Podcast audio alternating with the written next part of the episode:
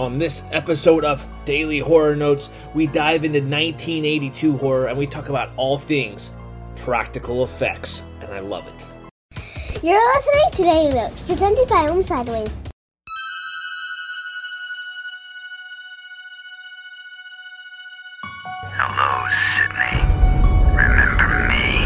Have you heard about this videotape that kills you when you watch it? Goob and me don't do castles. Sometimes an insect will evolve to mimic its predator. Always check your candy. They're here. Groovy. Hey, everybody, welcome back to the Almost Sideways Movie Podcast. My name is Adam, and these are my daily horror notes where I talk all things horror for the month of October. Really excited to kick off week two here. We are going back to 1982, but let me just recap what we did last week. If you haven't, uh, if you haven't listened to that episode, make sure you go back to 2002. We talk about The Ring. We talk about Scooby Doo. We talk about Ghost Ship. Really fun episode to dive into 2002 horror.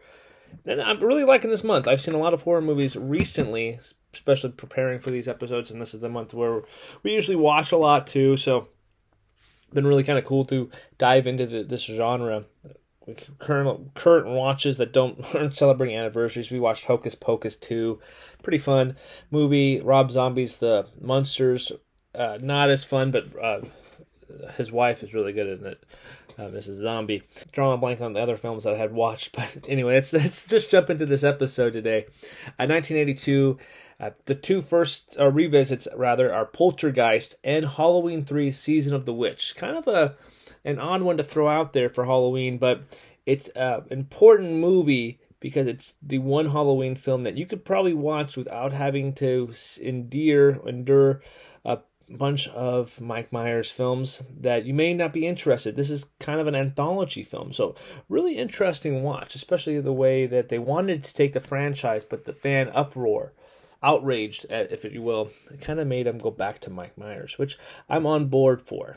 so, but anyway, Halloween season of the witch, Halloween three, and Poltergeist will be the revisits. Really fun revisits as well. The first time watch is a Paul Schrader film called Cat People. Uh, only person I know that had seen it was Zach. He put it in his top 10. And I had heard some good things about it, and I saw it on a bunch of horror lists. So I was like, okay, well, let's give it a shot.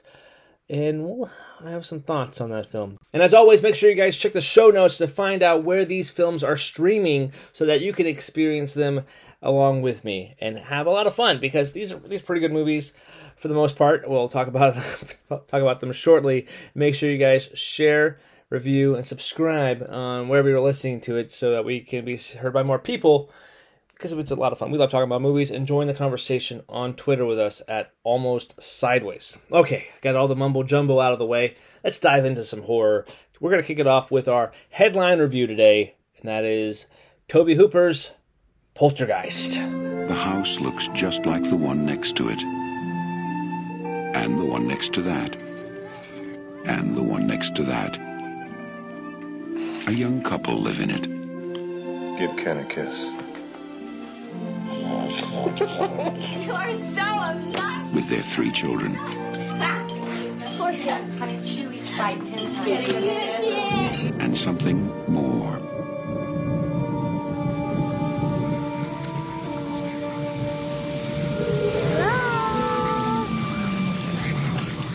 They're here. Sweetie, remember last night? Do you remember when you woke up and you said you were here? Huh. Well, who did you mean? Who's here? TV people. Something's funny going on here next door. Something, uh, We were wondering if maybe you had experienced any disturbances lately. What kind of disturbances? I don't know what hovers over this house.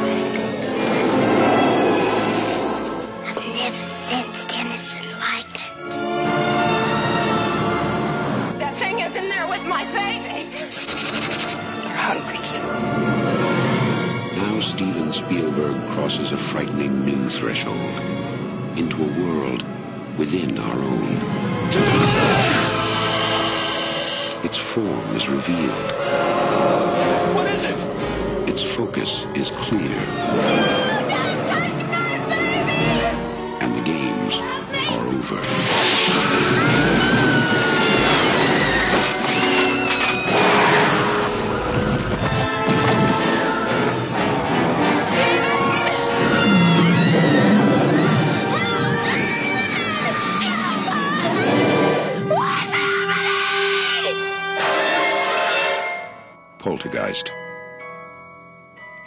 What scares you.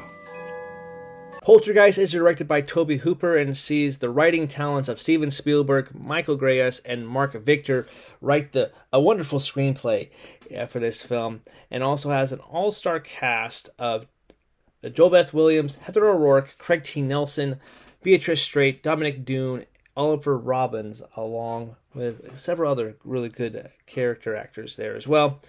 Uh, Tobe Hooper, let's start off with you right now. Uh, you have pushed the boundaries of what horror can be for a PG film. There is no ifs, ands, or buts about it. Tobe Hooper has directed one of my favorite horror films of all time in my top 100, and that is the Texas Chainsaw Massacre. That came out in 1974, and eight years later, you directed a really great movie here called Poltergeist. It it would be interesting to see what Spielberg would have done with a horror film mind you. And I, I can see a world where in some multiverse he probably did this movie and did a really good job with it. But there's something to say about a horror director who is known for a really brutal family dynamic in the Texas Chainsaw Massacre, but turns it around full uh, completely with a really strong family dynamic in the absolute best ways possible in Poltergeist.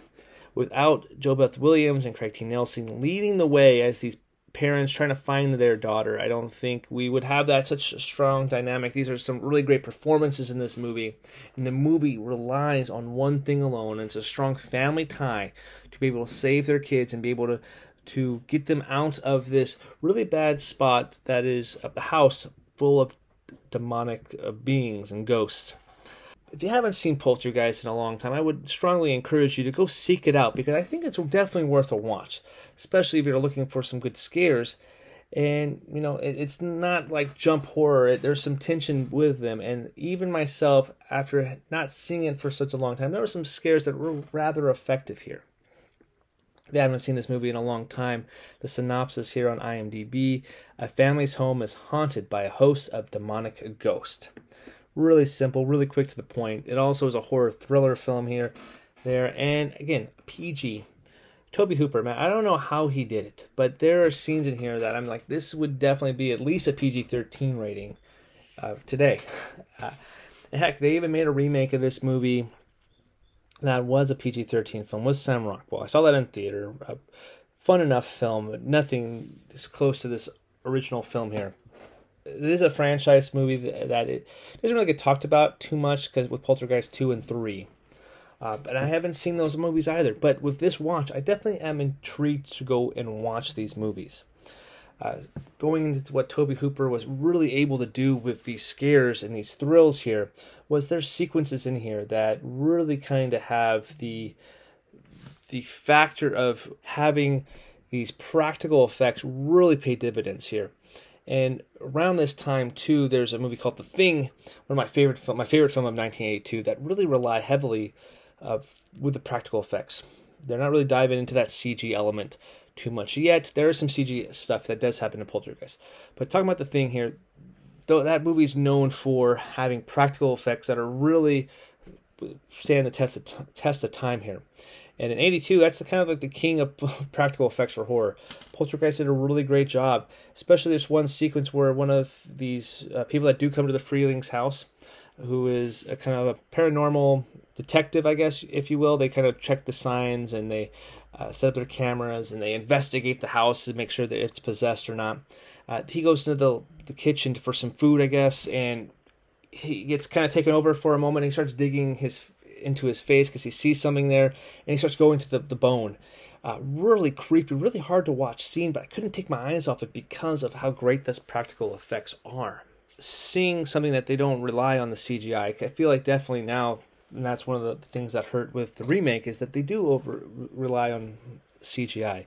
You can see that all over with horror films nowadays, especially with like the Conjuring movies being so popular, and this all the multiple spin-offs. And like I said, the Poltergeist remake has a bunch of um, CGI elements there too. They're not as effective. They rely on those jump scares, and this one there's a slow building tension to some of this some really effective scares. Is this the scariest movie ever made?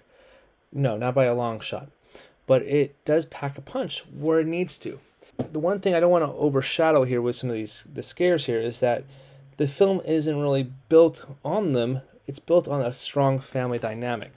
And Joe, going back to JoBeth Williams and Craig T. Nelson here, they just are two wonderful actors, cast perfectly in this role to play these parents of the Freelings. Uh, rounding out this family dynamic too, we see actors Heather O'Rourke, Dominique Dunne, and Oliver Robbins uh, play the, the kids of the Freelings here.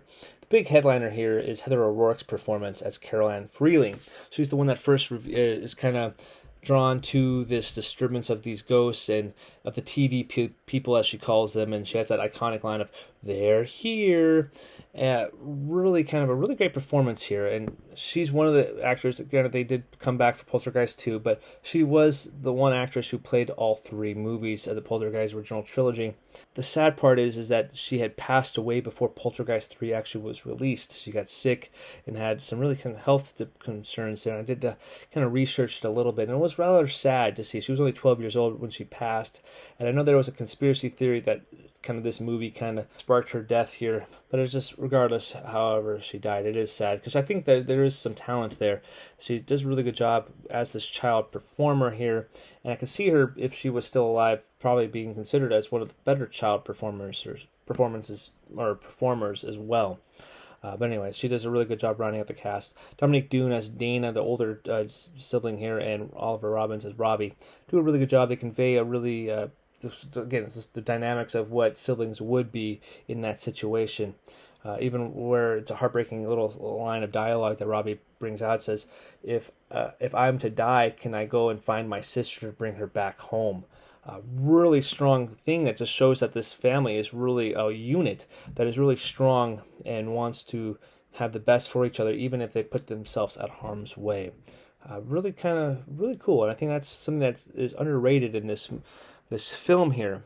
Another thing that I that I really loved about it is that it's completely 80s in its its, its way it's told because there's a lot of 80s callbacks, especially the kids' room of Carol Anne and Robbie's room here. It's really 80s inspired, and you can get a lot of cool nostalgia feels if you go watch this movie. Uh, one actor I haven't mentioned is uh, Beatrice Straight's character of Dr. Leash, uh, or Lesh. Uh, she is kind of the head paranormal uh, investigator, and I couldn't help but draw comparison to like nowadays. Did they? These people do are, are, people are real and they do investigate these houses, but we see a lot of that now in some like Insidious and the Conjuring movies. There's some kind of uh, inspiration that they do bring for Poltergeist because one of the characters in like I believe it's Insidious looks kind of just like one of the actors here in Poltergeist. Craziest thing that about this movie is not just the practical effects and this awesome family dynamic. I found it's like a eerie con- um, parallel to E.T. with Poltergeist is that the neighborhood looks so eerily similar to the, the neighborhood in E.T. that what were, was Elliott in a different part of this housing development at the same time as this event. It'd be really fun to see if that actually was true. I, probably not, but I just I this looks so eerily similar. Similar. It's just it's kind of fun to think about. All right, let's dive into the budget of the film real quick. Let's see how much money it was made for and uh, how much it made as well. The movie came out on June 4th, 1982, and had a budget of ten million eight hundred thousand dollars. Very low budget, like these horror movies are made constantly. Worldwide gross, though, only $77 million. It's weird here on IMDb. It says gross US Canada is seventy-seven million dollars too. So it makes me wonder if this movie was not released overseas, just in the U.S. and Canada. Very interesting how much money it would make if it was released overseas. Probably something with the ghost, did not demonic ghost. Probably would have maybe maybe limited to some countries. Who knows? Not 100 percent sure there. But it was nominated for three Oscars here as well. We're going to dive into that. Before we talk about the Oscars, it was nominated for one BAFTA and it actually won that category. It won for Best Special Effects. And it, the other big award show that it was nominated for was the Academy Awards. Three Oscars here nominated for Best Effects, Visual Effects rather, Best Sound Effects Editing, and Best Music Original Score for Jerry Goldsmith. Now, if you go to almostsideways.com and look at the awards it was nominated for, some really cut, tough competition that probably it, Poltergeist wasn't going to win either category, but it's really awesome to see its inclusion there, considering it is a horror film, which kind of gets overlooked a lot most of the time. The first nomination here we're going to talk about is visual effects. It won for the BAFTA, right? So it should have been in the running. But E.T. won the Oscar here, and also Blade Runner, the Ridley Scott film. Two, two other movies in my top 100. Love those two films to death. But Poltergeist, really good nomination here. Sound editing, it got was ET one as well. Das Boot and Poltergeist round out the other nominations here. In original score, we're gonna go down here. Uh, ET won this as well. Uh, Gandhi, Officer and a Gentleman, Poltergeist, and Sophie's Choice round out the rest of the category here. Uh, really cool that it even got nominated for anything. So it, just tough competition. Really good to see that a film like this is going to stand the test of time with some Oscar love here. Uh, this wouldn't be a horror episode if we didn't talk about the horror film awards here. It actually had some winners here and some nominees for 1982. It won Best Horror Film for 1982, which is cool. Uh, Best Supporting Actress for Zelda Rubinstein, which we didn't talk about here, her there. But also Best Makeup for Dorothy J. Pearl. Really good job. I think that goes into the practical effects here. Uh, nominees for this uh, nominees, but didn't win here. Best Actress for Joe uh, JoBeth Williams, uh, Tobe Hooper for Best Director, and Best Music for Jerry Goldsmith. Really cool to see those nominations for these awards here. And who, who did Zelda Rubinstein play? Let's go take a look here because I did not mention her in our our our list here. Let's take a look here. Sel- oh yes, okay. Tangina, yes, okay. So Tan- Zelda Rubinstein's character in this movie totally forgot to mention her. She gets called in by Doctor Leash, uh, Beatrice Straight's character, to be as like this extra second opinion on this house. Awesome little character here. I actually really liked uh, Ten- Tangina. A really good performance there, and awesome to see that she actually won Best Supporting Actress. That's really cool. Uh, really dig that. That's awesome. Uh, but in closing, Poltergeist for me is a film that really pushes the boundaries of what PG and horror can do together in collaboration. And Tobe Hooper does a great job with this. The Great family dynamics. I really love Poltergeist. It's definitely worth a watch here. I currently have it three stars. That's probably where I'll lie for right now. Uh, because I, I, even though I really loved different elements of it, there is some moments where I, I want to see a little bit more of these hauntings. I think that's why maybe I had to dig into the the sequels here and do some more uh, investigating of this franchise. Be interesting to go take a look here. But anyway, go check out Poltergeist if you haven't. And let's jump into our next 1982 review. That is Halloween 3: Season of the Witch. Halloween. The barriers will be down between the real and the unreal and the dead might be looking in. The last great one took place 3,000 years ago when the hills ran red. Halloween, the children. You happen to know anything about this Cochran? All I can tell you, mister, is watch out. Season He's watching you, friend, I guarantee you that. Trick or treat, trick or treat. Hey, Mr. Cochran, just what is the final process? Fellas, I was just kidding. Witchcraft. To us, it was a way of controlling our environment. Hey!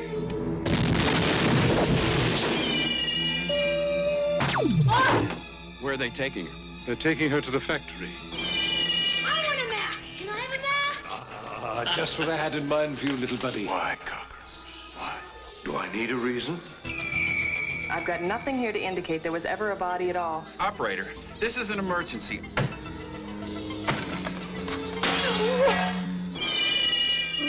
Do love a good joke, and this is the best ever. A joke on the children. I'm glad you'll be able to watch it. You've got to believe me! They're going to kill us. All of us. Stop it! Halloween. The world's going to change tonight, Doctor. Happy Halloween. Stop it!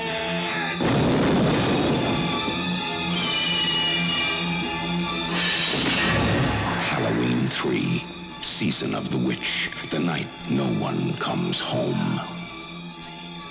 Halloween 3 Season of the Witch is directed by Tommy Lee Wallace and sees him also write the screenplay for here alongside two uncredited writers, first being John Carpenter, the other being Nigel Kneale. And the film stars Tom Atkins as Dr. Daniel Challis, our main character here, Stacey Nelkin as Ellie, Dan O'Herlihy, and Michael Currie. So, Halloween 3 Season of the Witch has this real, like, kind of moniker as a kind of a weird spot in horror history. It's an anthology film wrapped alongside one of the biggest baddies of all horror films, Michael Myers. And the big story of Halloween 3 was that John Carpenter didn't really want to make sequels to his original Halloween film that put Michael Myers on the map. But he became such a popular character that fans almost demanded it be more sequels and movies made about this iconic character. So Halloween 3 was kind of the film that okay, we're going to stop making Mike Myers movies. We made a second film already, so now we're going to go into what we want to do with these anthology films and kind of tell these one-off stories every Halloween. But after Halloween 3 Season of the Witch, people just wanted to see Mike Myers again, and that's why we see Halloween for the Return of Mike Myers, which is a good one, but not one of the better entries in the, the franchise. However, Halloween 3, the easiest comparison, I guess, nowadays is The Incredible Hulk in the MCU. It's a film that it's part of this big franchise, but it feels like a complete black sheep of the bigger scope of this the universe that it's in. And that's what Halloween 3 is. It's definitely the black sheep of this Halloween franchise. I thoroughly enjoy this one, so it's upper it's near the top of my Halloween rating. Not like not top five or anything, but it's it's a really good movie that needs to be watched and understood and kind of enjoyed. Because I feel like this film right here is, if you haven't seen the other Mike Myers films or Halloween movies, rather, you can really just jump into this and be entertained by the little story here. Now it's it's a mystery, horror, and sci-fi kind of all wrapped in one in this uh, this film, and it comes in an hour thirty eight minutes, so it kind of goes by really fast. And my favorite thing about this, I kind of talked about this last week as well, is that I really kind of like mysteries into my horror films. That they're not all about the brutal killings and everything all the time. There is some mystery in that play, and so when the kills do happen, it's kind of frightening at times. And Halloween 3 is just that. It doesn't rely on those heavy killings, but it's more of a cat and mouse game between our two kind of our hero and our foe, the guy that we're kind of un, kind of trying to solve the mystery with, and that's Daniel. And Colonel Cochran is kind of like the evil genius, kind of twirling his mustache, if you will, metaphorically. And it's really kind of interesting to see the plot that they, or this plan that they, and kind of try to do and pull over a fast one over over everybody. Essentially, Silver Shamrocks is making these three masks that kids are absolutely wanting to dress up for on Halloween. They play their Silver Shamrocks jingle and they say, they come back on Halloween night. There's gonna be a big giveaway. Make sure you wear your masks. But on the mask, there's a little like like logo on there. And when the jingle does happen on Halloween, it's something bad's gonna happen, and it's gonna be some like radio transmission goes through those masks. Uh, it, it's pretty fascinating, especially when it is revealed what happens uh, when the jingle is played alongside the mask. That's a really creepy scene. And it goes again with the practical effects that we were talking about with Poltergeist. It's not as effective as what Poltergeist was able to do, but there was some really kind of morphing of what the mask did to this little kid in the one scene here. When I watched, I've only watched this movie maybe two times now in its entirety. And when the first Halloween came out, um, the David Gordon Green version, I really just wanted to binge the whole series, and this is one I hadn't seen yet. And I had heard like, oh, this one's not as, as good, but I, found myself really enjoying it.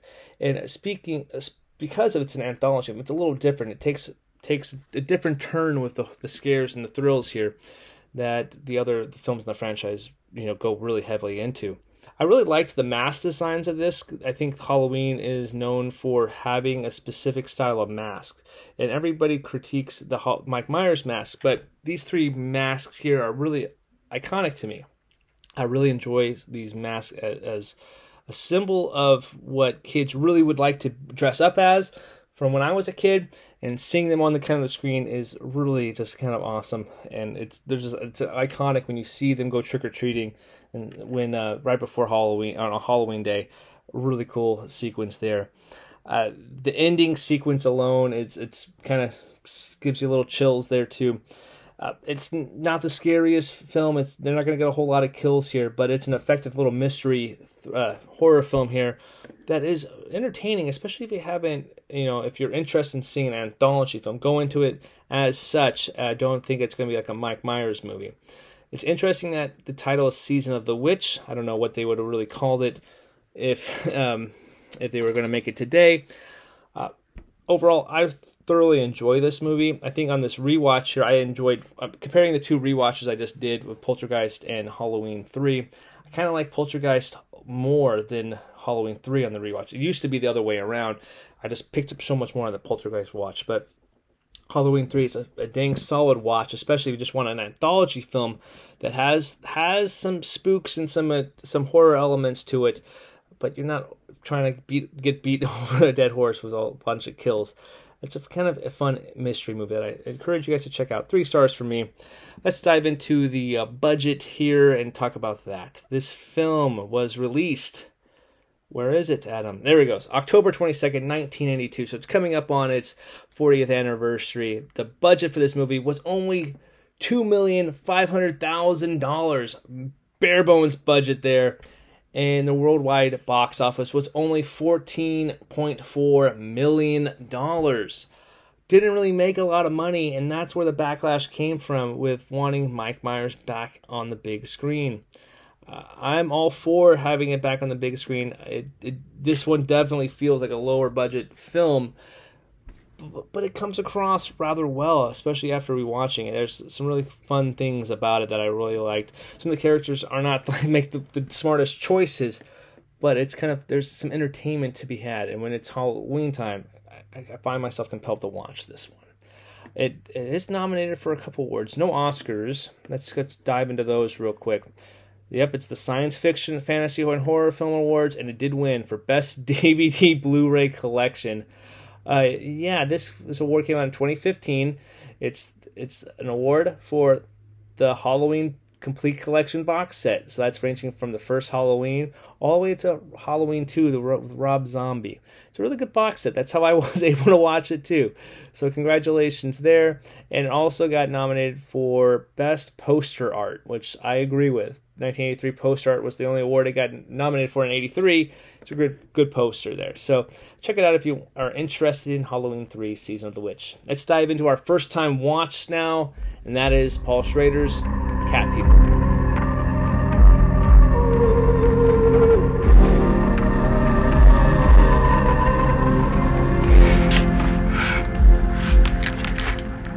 I didn't think you were ready, but you are. I knew it when I saw you with him. Your whole body burns. Make love with me. I'm not like you.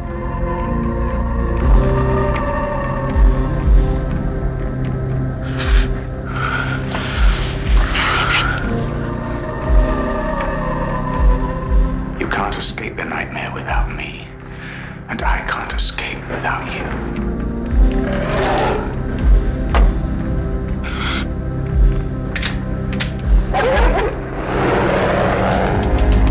I'm not like you.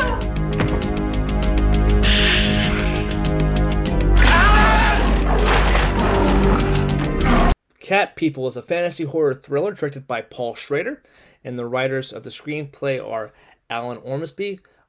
Paul Schrader is uncredited for the screenplay, but it's based off a story by DeWitt Bodeen. And our cast is uh, headlined by Natasha Kaczynski, Malcolm McDowell, John Heard, Annette O'Toole, and Ruby Dee, and our good friend, friend of the podcast, Ed Begley Jr. A really pretty cool cast. Uh, six really talented actors that we can say that we all liked certain things about their uh, their movies here. Uh, if you haven't seen this film, and I hadn't really known much, I know this is a remake from a, a 1940s film, I believe, and it was one that I seen Zach actually rated on it in his top 10 list. I don't know if he remembers it at all. Probably fell asleep because I almost did.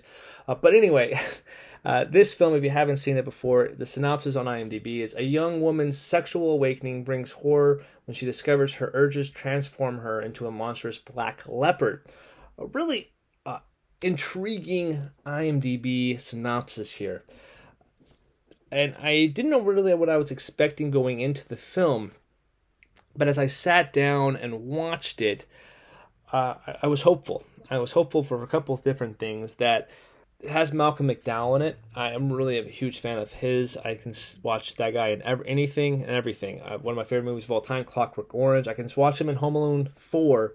No, Home Alone 5, he's in that one. Ho- the Holiday Heist. He's really good in a TV Home Alone movie, surprisingly. Uh, Malcolm McDowell is really awesome here, and he, he, he oozes this natural creepiness with this character.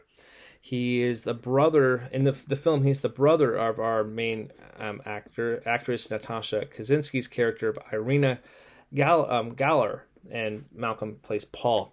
Uh, Paul basically finds uh, Irena, and there's a creepiness to him, kind of a longing, like he kind of longs for Irena in a real weird sexual tension way, way that it is kind of it's it's really uh, incestual. It's it's it's kind of creepy, and it definitely didn't uh, excite me in any way. It was, it was really gross. But Malcolm McDowell uh, just does a really good job with what he does in his acting character. He had a really bad haircut in this movie, rather too. I did not like the haircut. One thing that really did really excite me was a really awesome performance by John Heard as Oliver Yates. He is uh, a veterinarian. He works at a zoo here, which is a very uh, interesting place to have a horror film. And he has a really uh, good dynamic with a character Annette O'Toole plays of Alice Perrin. Perrin. John Heard also has a really uh, his character of Oliver has uh, kind of a helper at the zoo, played by Ed Begley Jr. as Joe uh, Joe. Uh, really cool to see him in there. Uh, I don't, I don't. We seem to always deep dive or review movies with him in it, so he should be a friend of the podcast. I should try to get him on, I guess, one day. Uh, really cool to have Ed Begley there. Uh, but anyway, really, John Heard, really electric performance here. He really has a charisma here that I haven't really seen. I haven't seen a ton of his movies. Home Alone being the most iconic one I have seen. Uh, another really great performance, by the way, has a really an actress that really has a strong look that you're kind of just glued to her when she's on screen and that is Natasha Kaczynski as Irena. Everything from her eyes is just kind of you're just glued to her. It's, she's kind of just pops off the screen and gives a really great performance here as Irena, this uh, young woman who is a virgin here and there, and she knows that there's something this weird family dynamic with Paul uh, and especially when there is this black leopard going around killing people, she's kind of drawn to it. There's a scene where she's at the zoo where Oliver works and is drawing this uh, this leopard. Little does she know that's actually Paul. Uh, something in their family line is like they, they're able to transform into these leopards and they actually go and kill each other, uh, kill different people too. So survive. That's one of the big things I was kind of drawn in to watch this movie is because I'm like, oh, I, I, like animals, and when animals are incorporated to horror, I kind of like like Jaws or any like Deep Blue Sea. 47 meters down to Anaconda. Those kind of like animal horror films are rather fun in a campy way. I, I thought this was going to take it pretty seriously with Paul Schrader there, it, it just does. It plays it super close to the vest. It, it is a, a slow moving movie. It, it says it's a horror film, but it's horror esque. There is horror themes here that are effective, and, and what I mean by that is the very first kill is of Ed Begley Jr. here by uh, Paul's leopard here character and but that kill doesn't come in until 45 minutes in. Now keep in mind this movie is two hours, so basically a little over halfway. We got our very first uh, main kill here, and it's effective. It's really good, and it has that really a practical effect of him, him getting his arm ripped off by this leopard. Really cool effect there. Uh, but the movie also doesn't know what it wants to do. It tries to be uh, it, tries it, it, teases you with Malcolm McDowell trying to transform into the leopard. So it shows his hand with some leopard bursting out of it slowly, or at least cracking. But it doesn't have the balls to actually pull it pull it off. Or did I a little actually? I say that, but it actually does. At the very end, there is a really cool shot with Irena turning into this leopard here really awesome uh, sequence that re- definitely reminded me of the thing uh, american uh, werewolf in Paris. It had similarities to that movie. Uh, there's a really cool autopsy scene that John Heard do, John Heard does do on this leopard here. Uh, really kind of fascinating stuff, stuff that really should work in a horror movie. But it, the movie is so obsessed with having kind of like this sexual tension throughout that the it's so slow and methodical that but it doesn't build any tension. But when you do see these moments, you're really excited for them. Uh, these these more horror moments, you're excited for them. But overall, I'm just kind of left wanting more with this movie. A lot of people do like this remake here, uh, and and I, I want to really like it. It's just, it's just really slow and bogged down, and it, it I don't know the incestual nature of the film too, it, with uh, Malcolm McDowell and, and Natasha Kaczynski here. Uh, I I wanted I guess it needed to be fleshed out more, but I don't want the movie to be any longer because it felt like it was almost two and a half hours long. Uh, maybe I'm just not a big Paul Schrader fan. Um, Zach, I think gave it like three and a half stars or something like that. I, I don't know. Let me uh, double check I'm, uh, our almost sideways uh, podcast or website here. Let's take a look here. We're going to go our top ten list. Uh, let's see. Cat people. No, it was number eight, and he had it three stars. Okay, I do apologize. There, he give it three stars. Well, I'm giving it two stars. Uh, I think I'm giving it two stars because there are some things that are effective about it overall though i'm just i'm left wanting a little bit more of that horror elements because it is a horror fantasy Oh, and I guess here's another thing here. And if you're listening to this, I made an MCU comparison before with uh, with Halloween three. I'm making another one here. There's a, se- a clear sequence in this movie that came out in '82 that they show a tree full of black leopards, leopards, right, with a red like fluorescent lighting, like all background. They did the same sequence in Black Panther, but it was purple instead of red. A family tree with leopards. A family tree with panthers. It's uh, I, granted I don't know when Black Panther first came out in the comics, uh, but at the same time, it, it, seems real. Like, is that the uh, is that the are we getting cat people with like a referencing in Black Panther? I don't know. Uh, yeah, Black Panther came out in the first episode that he appeared in was Fantastic Four number fifty 2 in July 1966. So I don't ever claim to be a big comic book expert or anything like that, but really weird comparison if those two movies have something like a comparison. They're very similar in those little dream sequences. And they're dream sequences too. That's the, the craziest part. But anyway, okay, back. I just I vent. I had to vent a little bit. I'm sorry. The movie kind of frustrated me a little bit, but I'm giving it two stars. Let's go into the box office here, and we are. It came out April second, 1982 at an $18 million budget. And talk about this is probably the, the lowest gross that I've seen of any movie. It only made $7 million at the box office. So it lost money. I can see why, unfortunately. You're just the only thing really I liked about the movie was the performance of Natasha Kaczynski and John Heard specifically. Really good performance by him. Uh, got nominated for three nominations. Let's take a look here. Uh, science fiction, fantasy, and horror awards. It was nominated for uh, Natasha Kaczynski.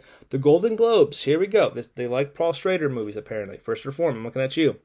Uh, Best Original Score, Motion Picture for a nominee, and Best Original Song, Motion Picture nominee for David Bowie theme. The theme for Cat People. Perfect. The David Bowie theme for Cat People. Nice. Anyway, two stars, Cat People. All right. That's my little quick rant on the 1982 horror movies. I really do appreciate you guys uh, appreciate you guys listening to the episode. Uh, I really enjoyed the parts of every movie that I watched this week, and just wish I wanted to like I wanted to like Cat People more. It seemed like something that would be really interesting. It just, it just really fell flat for me, unfortunately. But next week should be a really awesome episode. We're going to go back to 1997. Two first time watches next week, and one iconic uh, rewatch. We're kicking it off with Scream 2. We have Mimic, a Del Toro film, and we have the cult classic Wishmaster. Really excited to dive into 1997 next week. So come back, watch some scary movies with me, and we'll see you next. Happy, happy Halloween, happy, happy Halloween, silver shamrock. Happy, happy